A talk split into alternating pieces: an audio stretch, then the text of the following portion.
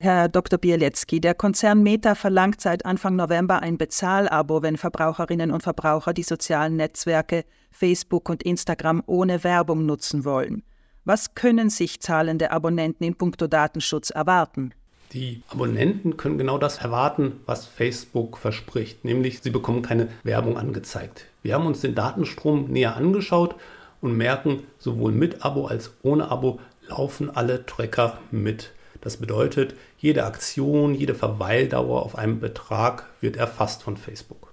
Und wenn ich das Abo abschließe und dann irgendwann beschließe, aus dem Abo wieder auszusteigen, was passiert mit meinen Informationen? Wir müssen davon ausgehen, dass die erhobenen Daten mit dem Profil verknüpft werden und nach Ende des Abos weiterhin für personalisierte Werbung benutzt wird.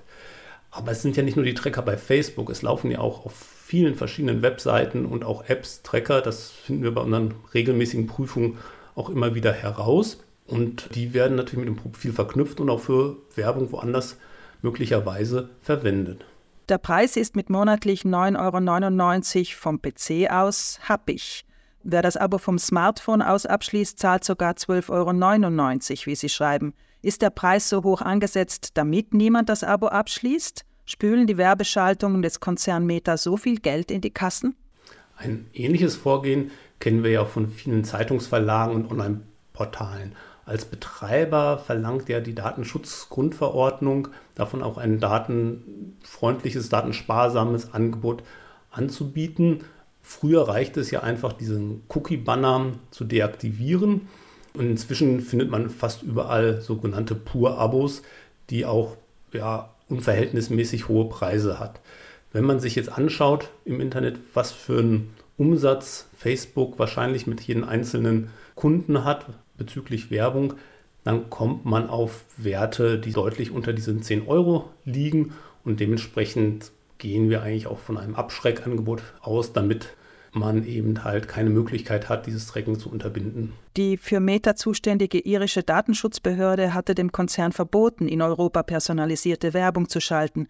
Viele Verbraucherinnen und Verbraucher ist es aber einerlei, wenn der Konzern von ihnen Daten und Gewohnheiten kennt.